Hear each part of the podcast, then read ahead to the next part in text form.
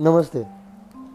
आप सभी का फिर एक बार स्वागत है द फाइव मिनट लीगल में। Seven nine twenty twenty two today we won't be recording legal news पर से but we would be recording a landmark case which shaped significantly the Indian legal jurisprudence let's hear the famous Minerva Mills case the facts of this case go as follows Minerva Mills was established in early 20th century it was a textile mill located near the Bangalore City railway station. The Congress government had nationalized it in the early 1970s, claiming that it was mismanaged.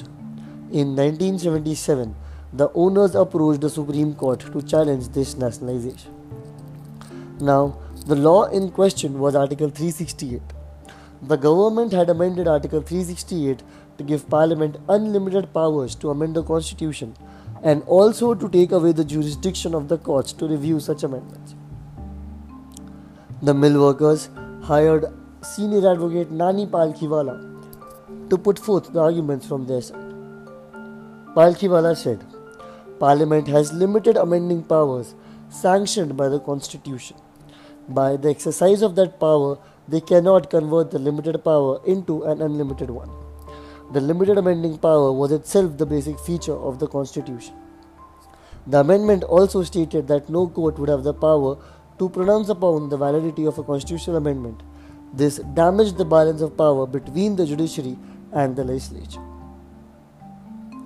The judgment of this case was as follows Chief Justice Y. V. Chandrachud wrote the decision. It was held that Article 368 and its amendment was beyond the amending power of the Parliament and it violated the basic structure of the Constitution.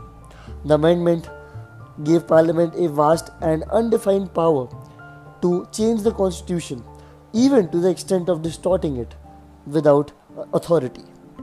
The bench also struck down the amendments to Article 31C as it disturbed the balance between fundamental rights and directive principles. Just as the fundamental rights would be without a radar and compass without directive principles. The directive principles would be pretense for tyranny if they came at the cost of fundamental rights.